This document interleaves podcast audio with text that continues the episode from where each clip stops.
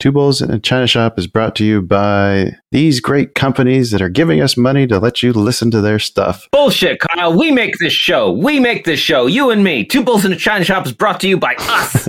Someone's got to pay the bills, Dan, because it's not our trading. All right, roll them. You are listening to an entertainment program put together by a company called Financial Ineptitude. Anything said on this show is not an endorsement or professional advice. Would you really want to tell a court of law you were suing us because you thought taking financial advice from two idiots on a podcast put out by Financial Ineptitude was a good idea? Really? Clown hat smiley face.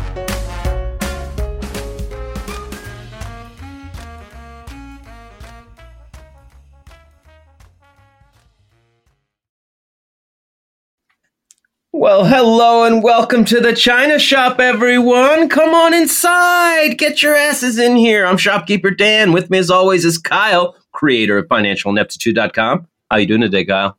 Uh, doing good. All right. Well, good. glad, glad to hear that. You, did you want more? Yeah, yeah, I want a lot more. Oh, okay. Yeah. Oh, well, it's time to relax. you know what that means? Glass of wine, your favorite easy chair, and of course, this podcast playing on your personal device. So go on, indulge yourself. That's right. Kick off your shoes, put your feet up, lean back, and just enjoy the melodies. After all, podcasts soothe even the savage beast. Did you write a new intro? Uh, yeah, I was just ripping off the the Offspring Oh, from Oh. their early '90s album. Yeah, that's right, the deep cuts. wow. Yeah, so come on in the shop. We'd like to welcome any new listeners just joining us. We're here smashing our way in a complete set of fine china, sharing our ever growing strategies for maximizing gains and cutting losses. And if you are new to the shop and stock trading in general, you can always check out our resource and knowledge centers on financialineptitude.com, or you can give one of our beginning trading episodes a listen. We'll have those links in the episode description. But the, the best place to be, the awesome place to be, uh, on our Discord server. Kyle uh, and I and a whole bunch of amazing people get on there every day it's just an awesome place to be supportive great to share ideas to get feedback uh, to get other people's ideas. It's just awesome. Uh, and when you do join the server send us a private message or email with your mailing address. We'll send you a smash it yourself mug beer koozie. Shot glass, whatever you want. we're just so glad you're all here. We have a lot of fun and it's so much better with friends. Which should bring us to what some show news kyle? Uh, yes. So uh, we just released the uh, Trade Pro Bootcamp review yesterday. Uh, sorry for the delay on that one, but uh, they had to wrap up the actual bootcamp on Tuesday because George got COVID. mm-hmm. Uh, make sure you journal before you listen. uh, next week we got Sarah Glass coming. Uh, then we got Leo and Fleury from Order Flow Labs, uh, Jonathan Baird from the Global Investment Letter, and Ian Fraser, author of Shredded, uh, story about the Royal Bank of Scotland collapse in England. Uh, he rounds out the month wow and then ton more just scheduling like crazy in fact um, almost uh, completely forgot about our bet consequences from last month we still have to sit down and watch the room together oh shit yeah we got to set that up oh yeah we were gonna Yeah. try to do a group watch right uh, we're thinking about it maybe we'll just do it on discord Okay. Yeah. Yeah. We need to we need to do that this week. Get that done. yes All right. Well, we've got a wicked, wiggly whirlwind of a show for you today. Plenty of market moving news, stocks on the radar, and more options than days Dan hasn't journaled his trades, which is a lot. um, well it depends when are you starting from Uh, when I started trading. oh that's a lot Although to be fair, the way that Vico described journaling, like uh, when we were posting all our trades, that's basically what he was doing. We were just doing it for everyone to see. yeah, yeah, but I wasn't doing a good job of being organized where and referencing and like No, you grow- were not. growing from my mistakes in a, in the most meaningful way that I can, but I am now. So, journal, journal, journal Organization is not your. and reach out to us. We just love your messages and comments on Twitter and Facebook. Uh, love you on the Discord. We'll have that link in the episode description. Uh, if you are old school, you can send us an email to two bulls at financialineptitude.com. That's the number two bulls at financialineptitude.com. Or you can send us a phone call, 725 22 bulls. Maybe you got a hot stock tip. Maybe you want to tell us about a great trade you just made. Or maybe you and your friends started a, an all male support group for violence and aggression, and it spiraled out of control into an anti capitalist organization all over the world. And just as you're about to take out all the big banks and financial centers with your bombs, uh, the police catch you. And that's the end of your story. Wait, what? Are you talking about Fight Club? Because Yeah, Fight Club. the no, they blew that building up. I I, I saw that. No, in I remember Oh, yeah. that very clearly. yeah, if you watch the American version, I just watched the Chinese version, and I assure you that's not how it ended. Are you serious? They changed the ending in China's version. Oh yeah, yeah, yeah, yeah, yeah, yeah. Uh, uh, it fades to black, and you get the text: "The police rapidly figured out the whole plan and arrested all criminals, successfully preventing the bomb from exploding." Yeah. Oh dear God. Okay. All right. Fair enough. Yeah, uh, I'm pretty sure that they're gonna they're when they release Disney's Aladdin, it'll just end after the first five minutes. He'll get caught stealing and go to prison. Be like, end of Yeah. story. Right. Enjoy the gulag. Shouldn't have stole that Apple Street rat. Well, anyway, anyway, it doesn't matter uh, what you have to say. We just love it when you reach out. oh, Kyle, uh, that, that, that's going to bring us to the stupid bet results. Why do we do this bet? It's stupid. I mean, I don't know. I enjoy it. You would. How'd you do, Dan? Oh, I, you know, I'm getting really good at setting up like a can't win plan. like I'm my own worst enemy. Yeah, two ways to lose. Yeah, yeah, two ways to lose. I was trying to go long on Disney uh, and, and pick the bottom, and I had a, a flip short if they hit below 135. They opened the week at 134.82. So they opened with me short. Well, that's good. That saved you a, loss on one side of that trade. It did. It did Yeah. almost. You know, it got around 130 before it uh, went back and ended the week at 138 dollars 63 cents. So Oof. that brought my total from 486 dollars 77 cents down to 473 dollars and two cents. Not my not my best month. I shorted Piton, and when the markets were collapsing this week, uh, that was the only thing going up. It seemed like That's true. it did reverse course on Thursday, and I was looking pretty good Friday until uh, until that end of day rally had spiked it up about to break even. It opened at twenty five eighty five, closed at twenty five sixty three. So like each week, I'm adding like four or five dollars to my total. brings me up to five twenty five seventy nine. And Oh. Random had ITOS, which opened at 35.75, closed at 34.69. So Random is now at 485.84. So just got to be, just got to play it safe. I almost want to see what Random picks before I pick my stock. Make sure it doesn't get one of those crazy ones that can really run. We're doing one more week for January. Uh, I guess not. I guess this is the end of the week. It's the end of the month, man. Oh fuck! Now I got to think of consequences. No, you're good. All right. Well, I, I'll think of them. You're good. I'll think of them, and we can air them next week. Well, don't think too hard. You gotta have something. Maybe I'll have you help somebody move. this the embarrassment of constantly making bad picks isn't its own punishment. Okay, no, it's fine. It's fine. no. No, that's good. Do you know anybody moving? Maybe I'll just have you help somebody. I ha- Isn't Ryan like closing up his shop? there are three people I know that have stuff to move right now. Two people moving homes, and There you yeah, go. Ryan needs some help. All right. I think I know what you're doing. well, there you go, Ryan. Some free labor for you. Uh, oh, let's you can thank me later, Ryan. Well, let's let's get this show on the road. Let's talk about some news. Well, it's all for the money. Tune to the show. Need a good story so my margin grows, or won't you? Listen to all our news. You might learn some things with the China Shop Market News. All right, Kyle. I, I know the the news everybody is dying, dying, dying to talk about. And Uh, that's what's the, that? the the Turkish economy and the value Turkish. of the lira. yeah, I knew it. Yeah. Yeah, everybody everybody's yeah. you just can't get it. enough of this. It's fascinating to me, right? What what happened now? The headline is Turkey keeps lira in check with low key interventions, says sources. Low key. Yeah, yeah. After Erdogan stepped in and was just like, we're going to just start selling off our foreign assets to sell bonds against the lira, uh, whatever, whatever fucking crazy thing he was doing. The, the reason, the reason this made me laugh is because back to back, I got this story where it's basically since December when they started doing all the stuff to to save the the plunging lira. hmm there's about 600 million to a billion dollars that that are, aren't on the bank balance sheets and reserve data. So, a senior banker who requested an anonymity said the central bank not only buys some foreign currency that comes to the market, but it also it reserves sales. Its reserve sales are continuous, resulting in a forex regime directed by the state.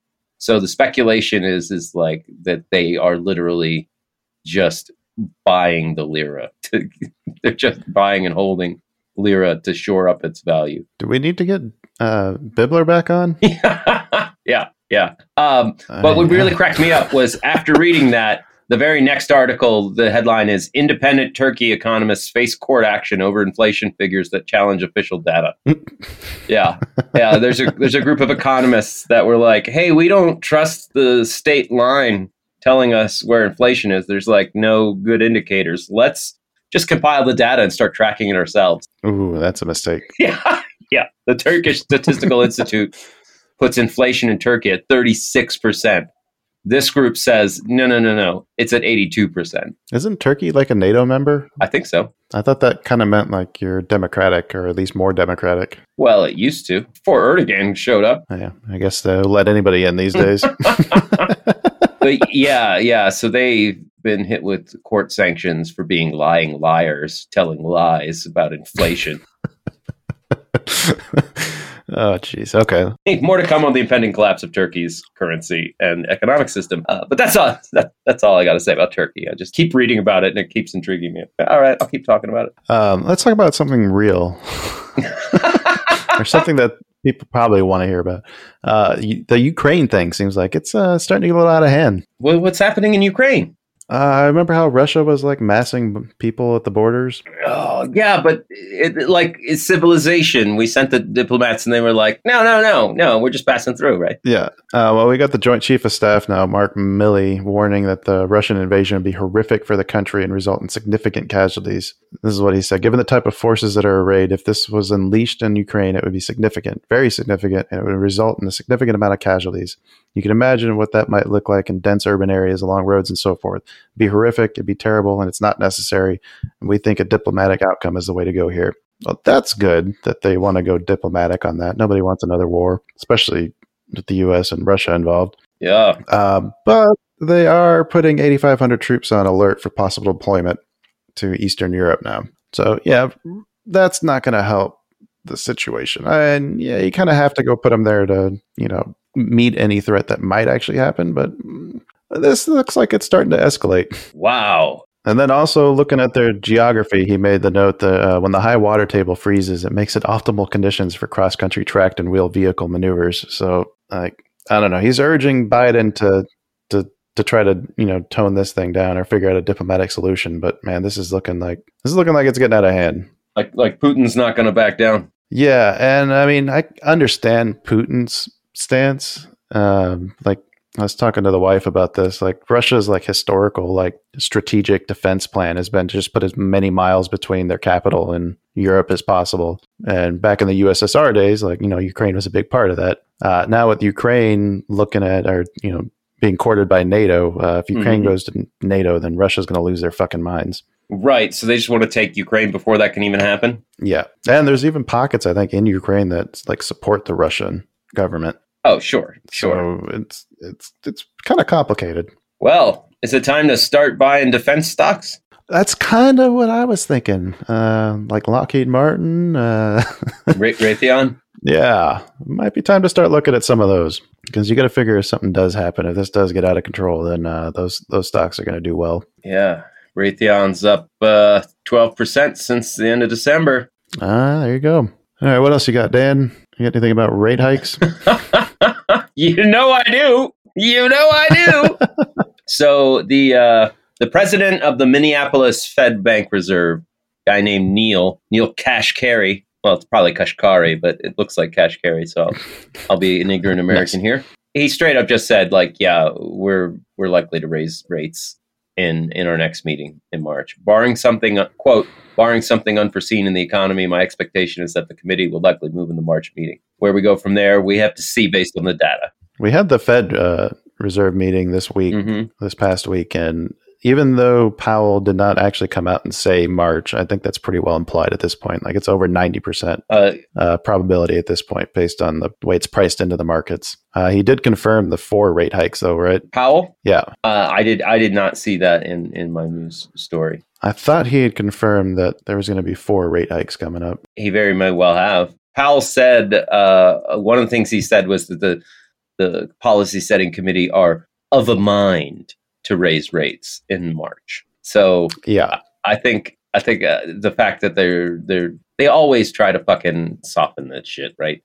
But the fact that they're they're saying we're likely to, we expect to, that means they fucking are. Yeah, and he, didn't feel very soft this latest this latest um, latest Latest meeting, uh, Q and A session. Yeah, like, he seemed very hawkish. yeah.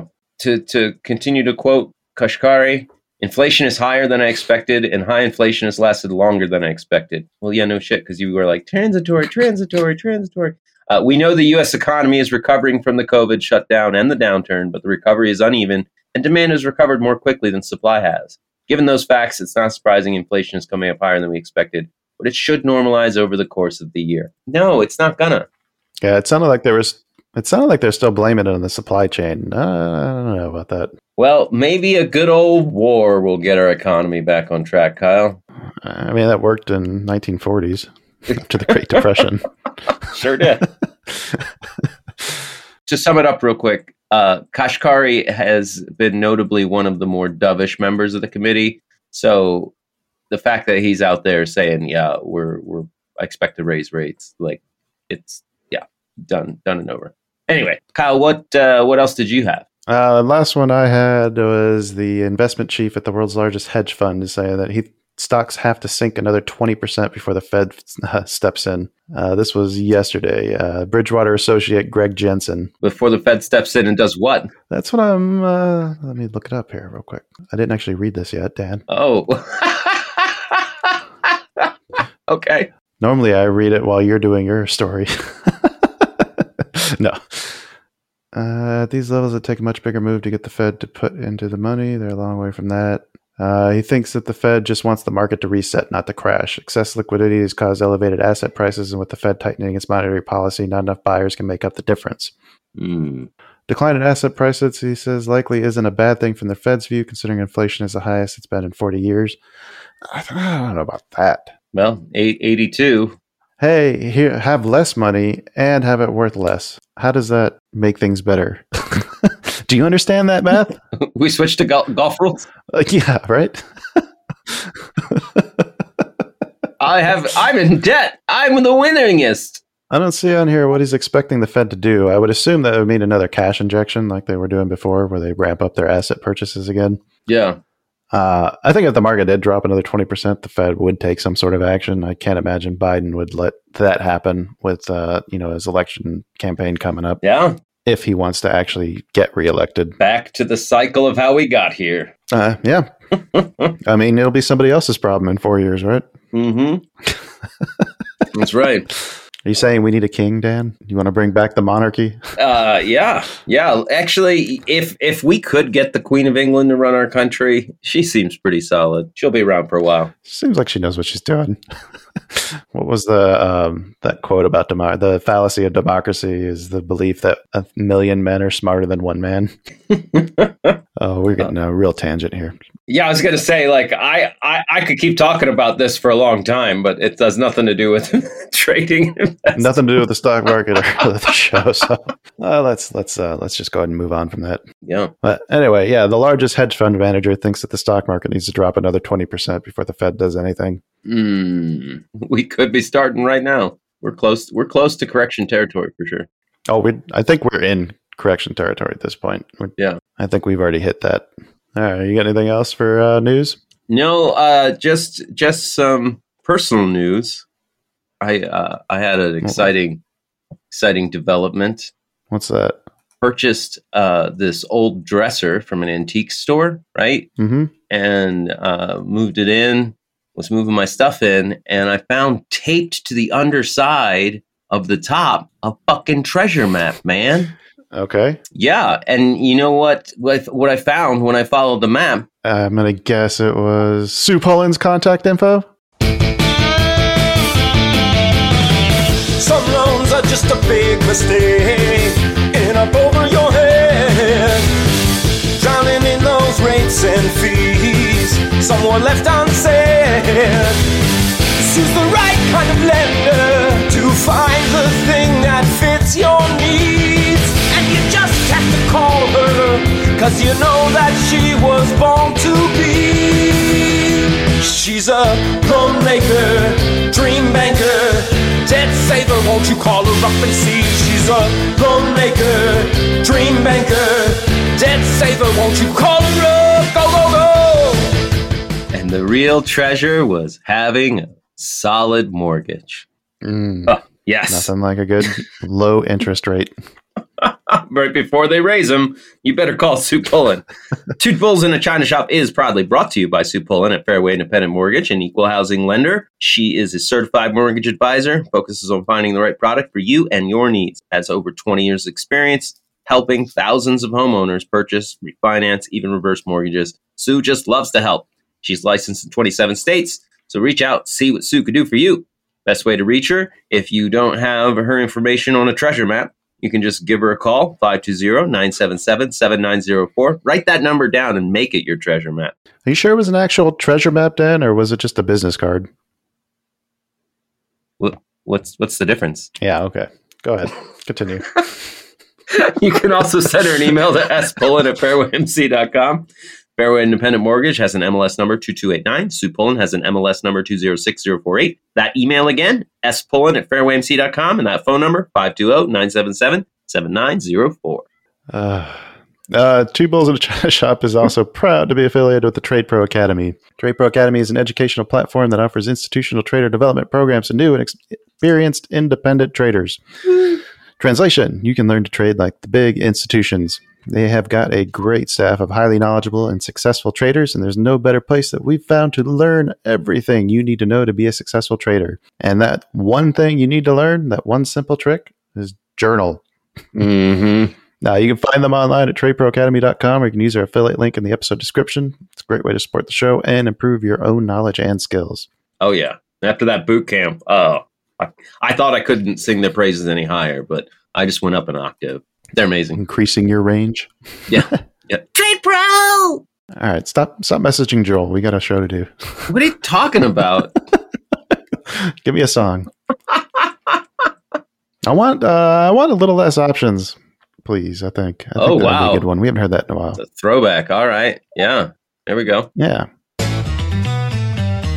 A little less conversation, a little more options, please. All this volatility just ain't bothering me. A little more puts, a little less small, a little less hooks, a little more calls. Cause the trades and open up your ears, baby. It's time for options. It's time for options, baby. I don't have a lot of stock news, but the stock news I do have is pretty juicy. Yeah, I want to hear it. All right. I want to hear more about this. You'll be shocked to know, dear listeners, Elon Musk has been tweeting something entertaining. he, he tweeted uh, that President Biden is a damp sock puppet in human form. oh. So now, now I can't see that anything but that when I look at a picture of Biden.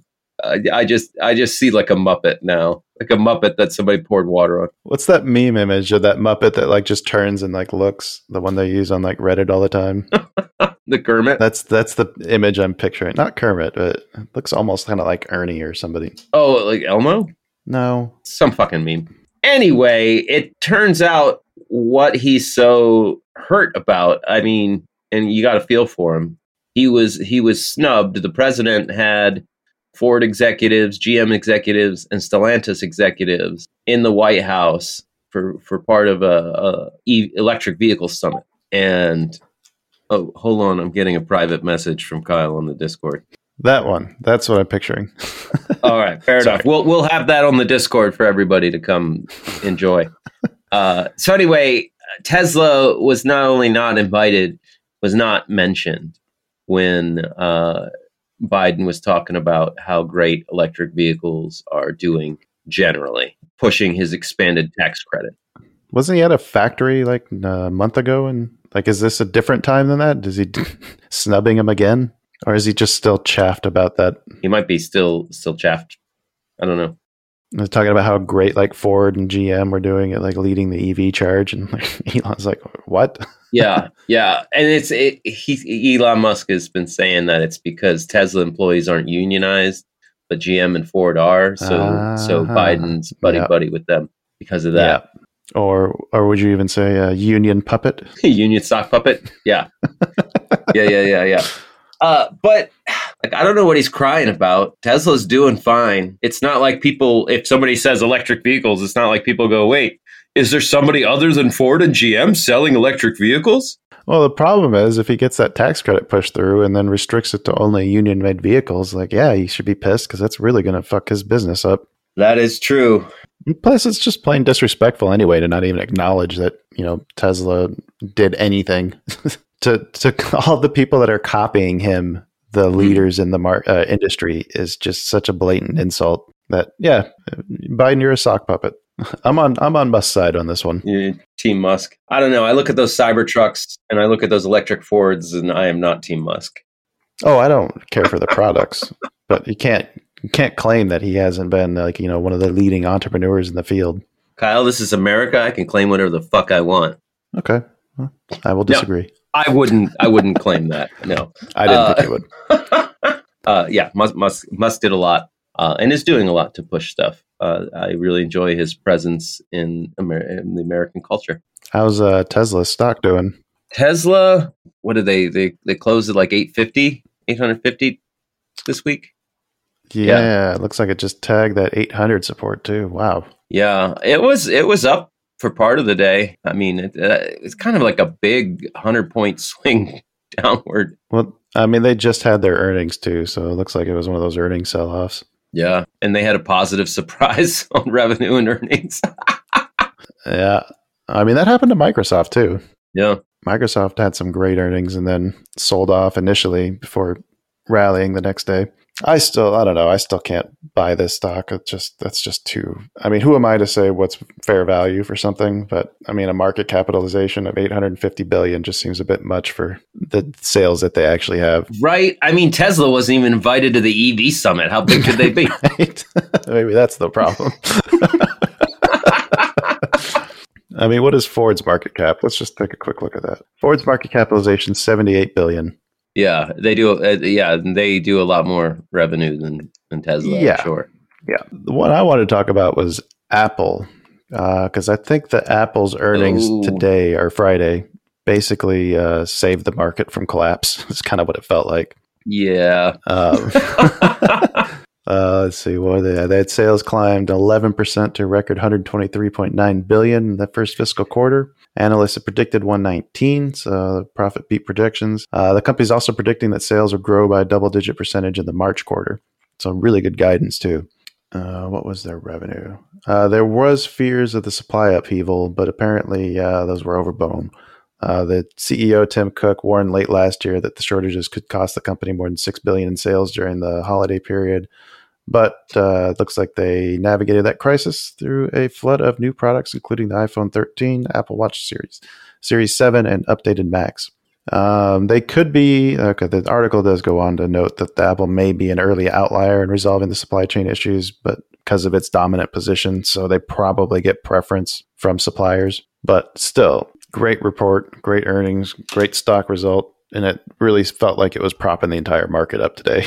Yeah, and it, it pushed through that previous support at one one sixty nine. Yep. Did not yep. act as any resistance today. It did not act as like it just shot through it. I it just barely is kind of poking its head above where I've got. I got mine at 170, but I mean, same thing basically. Um, like to me, it's right at that. I'll have to watch it and see if it regains that. Then 174. It's up eleven dollars on Friday.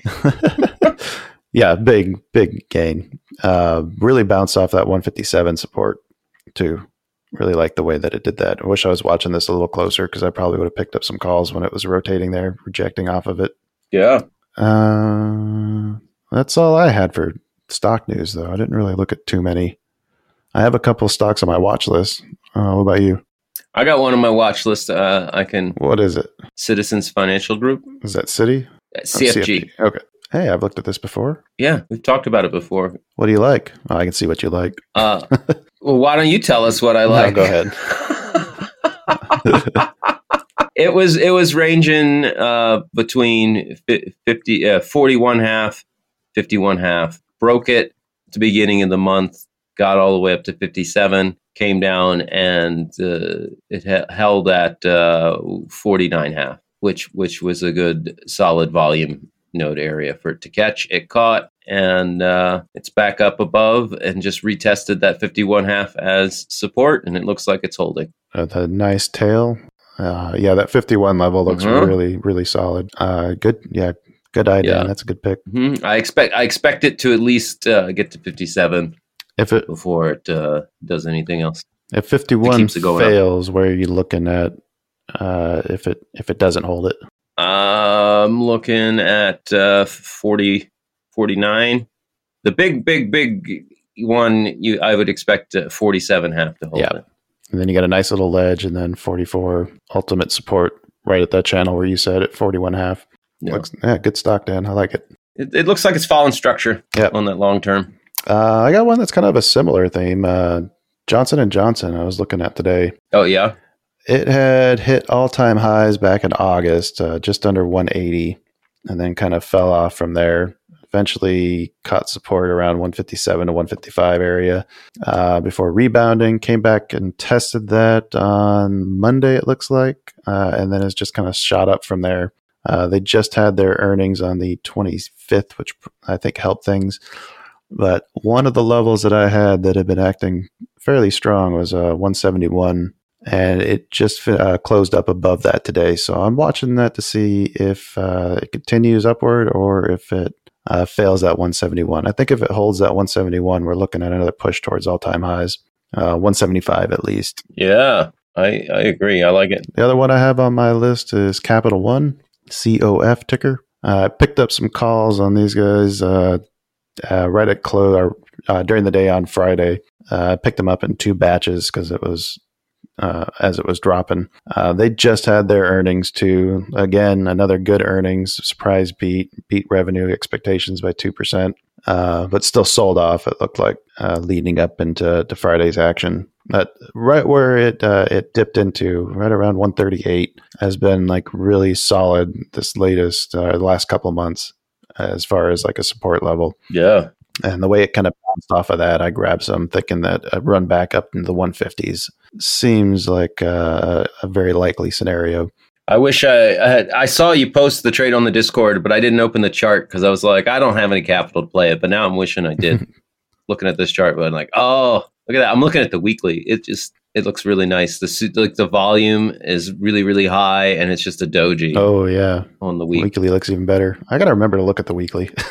I don't look at it enough. You really do, man. It's it's, step one. yeah, I don't even need to look any further, knowing that you've already checked it out. Why would I do my due diligence when Kyle can do it for me? There you go. All right, should we uh should we move on? Talk about some earnings. Earnings, yeah. Let's talk about some earnings. All right, next week, uh, leading off the pack, we've got Alibaba on Monday. Uh, we've got Google, ExxonMobil, PayPal, AMD, Enterprise Products Distribution, or EPD, oil pipeline that I like, on Tuesday. Uh, Facebook, or no, wait, uh, Meta Platforms, Never, never heard of them. Emerson, EMR, QCOM, MetLife, MET, and Sony. Uh, Thursday, we've got Amazon, Ford, Honeywell, HON, Activision, ATVI. And on the 4th, we've got Bristol Myers Squibb, BMY. A lot of big tech earnings coming up this next week. Hopefully, uh, Apple set the right tone because the banks didn't do a very good job of leading the way. Shit. What if what if Apple did great and all the other tech companies didn't? Even they just did okay, but they're not going to have done as great as Apple, and we might might see a tech sell off. As long as Apple and the other five that make up like, you know, half the S&P, that's fine.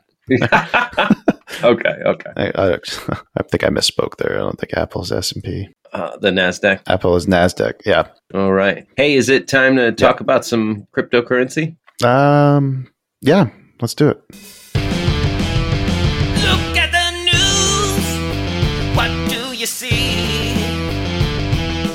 Cult of cryptocurrency. I know you're greedy. I know you need.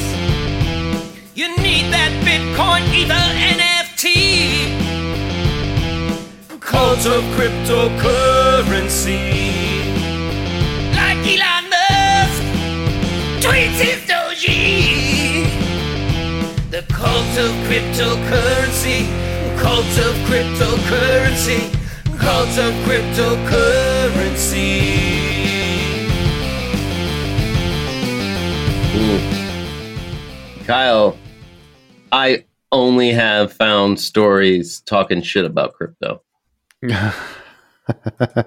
really? Yeah. Uh, what? Okay. Well, go ahead. What'd you find? Uh, Nobel Prize winning economist Paul Krugman was uh, wrote an opinion piece for the New York Times on Thursday. Uh, then basically, the general thrust of the piece was he's seeing parallels between what crypto's doing and the U.S. subprime crash of 2008, 2007, 2008. Really? Quote, there are disturbing echoes of the subprime crash 15 years ago. He's seeing uncomfortable parallels. Yeah. uh, Uh, I mean, it, like crypto's been historically like super volatile. yeah. Like an eighty percent drop is, uh, you know, like uh, they happen fairly regularly. It seems like. It, it's true. It's true. And that's, but that isn't that what plays into it and why he's saying that is, you know, these are speculative, uh, speculative assets, right? They're not, they're Mhm. not tied to, to, you know, a real physical thing. Careful, Dan. Uh, I, I think I made that claim once before, and you get your token. It's a real thing. Okay. It's, it's a, it's a file. Okay. You get a real file. Yeah. Yeah. Uh, so what what are the parallels you see, and then like what's So the subprime crisis was essentially a result of banks making loans out to people with higher risk right? at a time when interest rates were low and house prices were soaring. So once the market uh, got saturated, homeowners found themselves in negative with negative equity, unable to repay those loans. So he's saying it's it's it's the same thing where borrowers don't understand what they're getting into. They're they're throwing money into into crypto as an asset, uh, but when it dips like the housing market did Yep. Are are banks loaning people money? to, to buy crypto, Are banks loaning people money to buy Bitcoin? Yeah. Uh, I, that, I don't believe so. Uh, I mean, isn't that like one of the key parallels between the two? Well, let's get Paul Krugman on here. Kyle's got some questions. Please. What's his? Uh, let me search him on Twitter.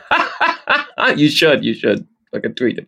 Uh, now, and it is worth noting, Kyle, in your defense, this guy has said crypto's like a Ponzi scheme in the past. He's notoriously super bearish on Bitcoin. Oh, when did I start following him? You're, you're following him. Apparently, we're following him. Huh, okay. okay. See if he accepts DMs. Come in and defend his position. right? Do Um, it. Do it. Yep. I think Bitcoin kind of didn't it bounce today because I thought I saw uh, somebody on there picking up some at like a 26k average and like it was trading at like 30 something or was that just an older The the low that I see for today is thirty three thousand four hundred, and it's cur- okay currently at thirty seven thousand eight hundred. 30 that number sounds very familiar wasn't 3700 like one of those support levels that we uh talked about Uh, we talked about. Uh, I thought we talked about thirty one thousand, thirty two thousand. I don't have any lines on my chart yeah okay 40,000 was or 39 to 40,000 was a big one Mm-hmm. Yeah, 29. Okay. Yep, I see it. Uh yeah, looks like it's fast approaching 29. Are you going to buy when it hits that? Oh no, no, no, no! I, I trade futures now. Uh your friends that uh were holding it when it was at 6 uh 6,000 60,000 plus, did they uh sell any yet? I I uh, I haven't managed to talk to that particular friend uh, since since I saw him last. You know the crazy thing is looking at the the daily chart on this going back to like 21, the beginning of 21, it's still in a bullish pattern. It's still got higher highs and higher lows. Oh yeah, yeah. No, it's true. It's true. As of It's right just- now.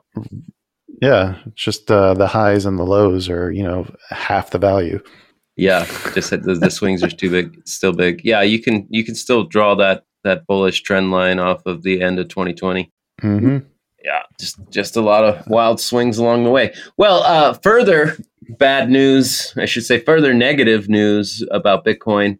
Uh, the International Monetary Fund, the dreaded IMF, Oh, those bastards! The made-up Yeah. company.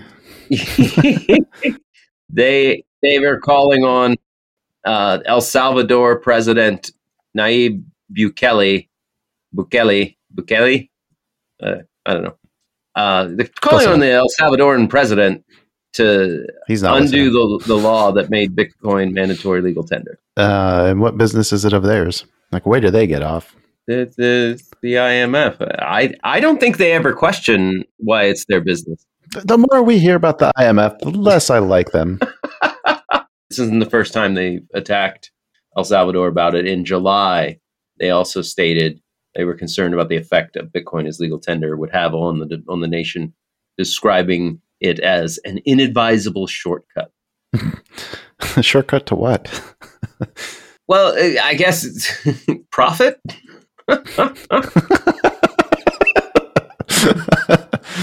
How? Oh God, we need a currency expert on here. Step one: steal underwear. Step two: Step two. step three: profit. Step three. Yeah. Switch to Bitcoin as legal tender. the World Bank also in uh, June, last June, they they revealed that the El Salvadorian government had reached out for help to implement its its Bitcoin mandate, but uh, the World Bank refused, saying it's not something the World Bank can support given the environmental and transparency shortcoming. You're going to use money that we have no control of? Fuck You you. Bastards! That's basically what they just said. Yeah. It doesn't even have the transparency to us. We don't, we don't know where it's been. How are we supposed to Right. regulate this? uh, I will say that the Bitcoin being as low as it is is not boding well for El Salvador. Uh, I mean, unless they're buying it now. Maybe they were selling it before. The president of El Salvador does call himself uh, the CEO of El Salvador and urges his Twitter fans to buy the dip. So, okay, then it definitely isn't boding well for them. come on, we need everybody to buy this dip. Come on. Shit. That means El Salvador's out of money. Yeah. oh, maybe maybe Bitcoin is sliding because El Salvador is trying to make it their currency. I don't know. I don't think that. I can't imagine El Salvador has that much of an impact on it, but who knows? I think they're following because China pretty much banned all cryptos. Right? They're just being China contrarians. Like, when did that announcement come out? Like, Hmm. that'd probably do more for them if they would just open up their, figure out some way to get all those miners to come there, which I think was what they were doing, wasn't it? Didn't they have like a volcanic I think so. Bitcoin mining operation that made like $40 last year? Yeah, exactly. Forty dollars. All right, you got anything else for crypto? I do not. Ethereum's looking kind of tasty, though, I have to say. No, I haven't loaded Ethereum in forever. I mean, they- they're pretty much almost the same charts as Bitcoin. But take Yeah. a stab into 1800. I think I'm probably going to pick some up. Bitcoin just has a lot more volume Yeah. Yeah, for Uh, sure. On the on the charts. I should say the Bitcoin has more volume profile on the charts. Let's put it that way. Since the price has been going up, Ethereum had a lot more traded when it was in the 300s. But yeah, Ethereum's getting close to. I really like that uh, that 1900 level. That would be really juicy. Mm-hmm. Mm-hmm. I'm just going to turn around, time. draw this line on my chart, Kyle. Uh, I'm not going to do anything crazy or anything. Just got my back Draw, turned to- motherfucker. Ah! Shot you right in the back. Son of a bitch! I wasn't even looking. it's the best shot. no risk. risk management as a gunfighter in the old west.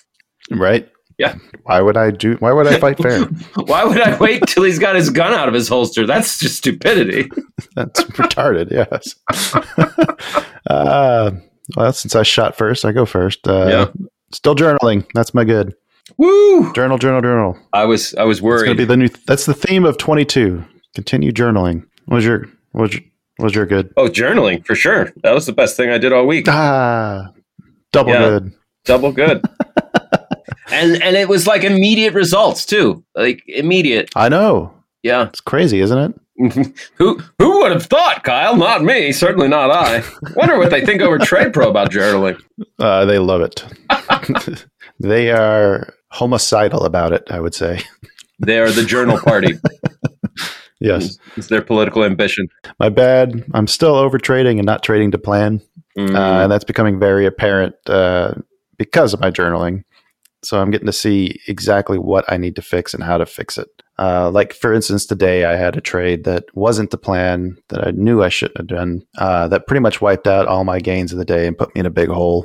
Ooh. But the trades I did take that were according to plan, you know, brought me back up to more than positive. I think I finished the day with like 26 points, Fuck yeah. but that would have been closer to 60 without you know those not to plan trades. That's a good number of points too. Yeah. Wow. So I mean, to be able to see it like that, to come out, you know, on paper and stare you in the face, like it really makes it a lot more clear and gives you at least a plan of action. So Yeah. It's Oh, yeah. bad that I'm still doing it, but it's good that I'm noticing it and understanding it. I uh I I had to fight the urge, but it, to say my good was stopping trading today when I hit a point target. But I think be, that was only possible because of journaling, so I had to go with journaling. Uh, but my bad hmm uh, was after I stopped trading futures. Was like, wow, half an hour in, I've made four trades. I'm over thirty points. Like this is a great Friday. You stop here, Dan. Stop. Like you don't need to give any of that back. And then I'm like, I pull up my my TD Ameritrade. I'm like, oh well, I mean, I could play some can- spy options. Yeah. right.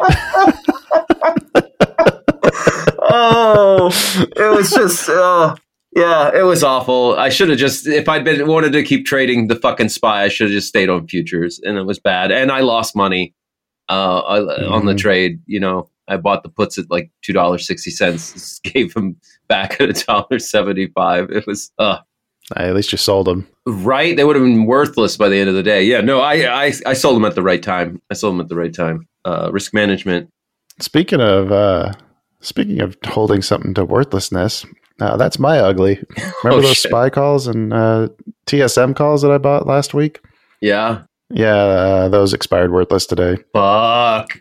Uh, I mean, uh, after after the FOMC, like it started out with that bullish move, right? hmm Uh, everything was at break even right at that point, so I had a chance to to close them out. To scratch Um, it. Yeah. For some reason, got greedy rather than after seeing, you know, like taking a, a lot of heat on that position, rather than just closing it out at break even and, and walking away. hmm You know, live to fight another day. Nope, I did it again, Oh, I them, Yeah. and they're worthless. Luckily, I kept the size low, but I did double down on the spy, or not quite double down, but I added a couple more to get to my full position size at a lower entry. But uh, those are gone too, and it's gone. Oops, you did it again. You made the wrong call. You're watching it fall. Oh, not again. You thought that you were so great and you couldn't wait. You're not that good at this. Oh man. it happens. It's it's really hard to resist that, right? That it's a, it's a psychological thing. Like you know it's been red forever. And now that it's hit even, for me, when I'm in that situation, all I can think is it just had a great up move. I'm not going to sell it now. Right? Totally ignoring that getting to break even was after a rip. You should sell a rip. Like it Mhm. just it just brought back up like yeah, you need to What? get out. At the very least, I could put a trail on it now. Like, okay, we got to break even. Let's trail it and see how high it's going to go. Yeah. which is what I was, you know, that was the move I was planning for. Like I just, I think I jumped in way too soon. Uh, TSM, like I thought that 125 would hold a lot better, and I blinded me to the fact that if it failed, you know, we're probably going back down to what 108, Hmm. Yeah. and you know, it's at what 115, or I think it closed at 117, but it definitely was below 115 at one point today. So like I missed out on another good opportunity too because of that. Yeah. Like I should have been Mhm. loading up on puts on TSM. Anyway, what was your uh, what was your ugly? My ugly was uh, also happened today. My bad and my ugly both happened today. Uh, not futures uh, related on the bad, but the ugly thing I did in futures was uh, for the afternoon session. I said, even though I'm on sim, like I, I haven't refilled my futures account yet, I said, okay, this is a sim sim day. Like I'm not sitting down to do the trade pro thing. I want to I want to experiment with what's happening at close, right? and hmm I thought I thought I was coming up with some sort of strategy, and all I ended up doing was removing my stops and hammering the sell the higher it got. I was playing sim against the trend. And you know, we've talked about this. Like eventually it'll work most of the time. Eventually there's going to be a down Just move. whether or not you're going to have enough money to do it. It's right, right, exactly. Do you have a hundred thousand dollars to have twelve hundred micros on there, Dan? No, you don't. Uh, uh, uh, and then when I realized that's what I was doing, I actually wrote in my notes like bad, bad, bad, bad habit, counter trending trading. Like, what are you doing? Counter trend trading? Like, that's stupid. The moment I realized that, I actually flipped to a long instead of a short and and cranked out an eight point win. Uh, and so I consider that ugly very much. Like I was just fucking around and wasting my own time. uh, I did a little experimenting too on the futures. I was playing around with um, stop limit orders, Mm-hmm. Using them to enter positions instead. Because one of the things that I keep finding happens, like when I pick a level and then I try to wait for it to drop down to go like pick that level up.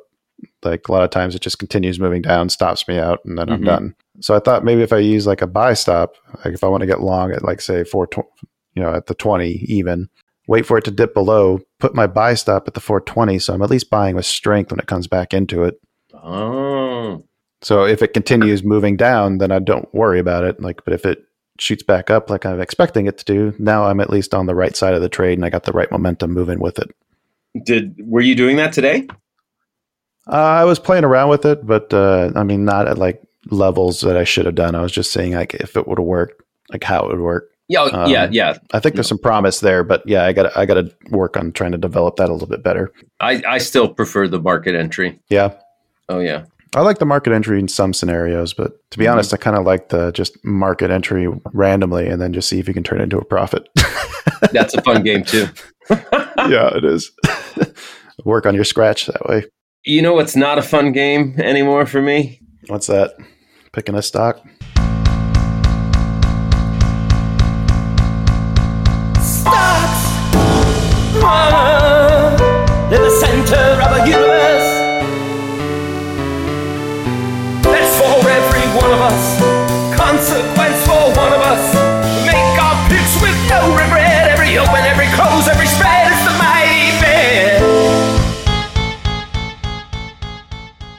All right.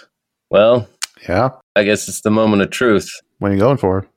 You know what? I'm gonna I'm gonna try and do something that uh, is is not a normal plan thing. This is to start off February.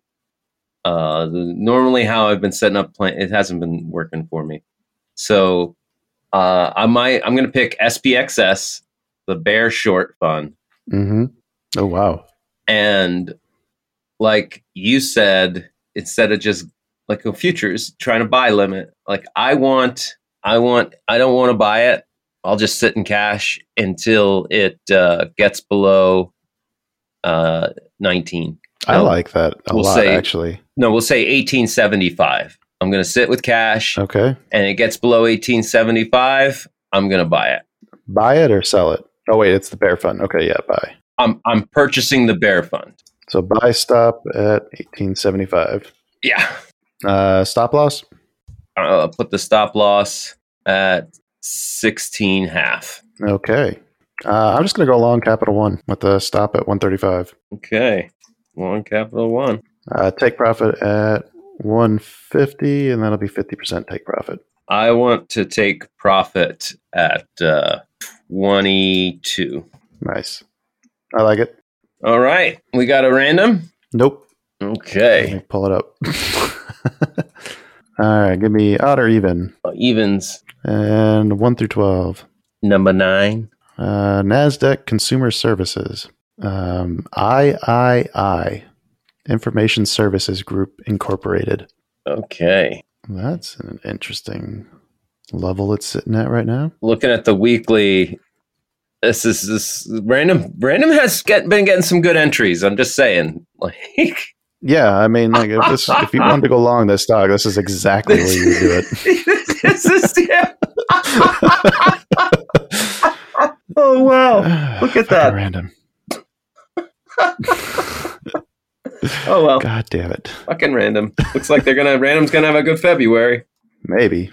I mean, that level holds. All right. Well, there you have it. Random has got III Information Services Group. I'm uh, I got I got the SPXS. I'm gonna wait to buy it though. Gonna let it dip a little more. And Kyle's just straight long on Capital One COF. Stay tuned. We'll be back at you soon with the thrilling, stunning results of Kyle winning again. Sure, we'll all have a good time. oh, we're, we're so glad you stuck around, folks. And as always, like, share, subscribe. Uh, it's just so awesome having you here. And until next time, any parting wisdom, Kyle? Mm, happy trades? okay, all right. That, fair that enough. work? No, that's not Yeah, no, that's great. Um, That's that's great. Just steal my tagline. Bye, folks.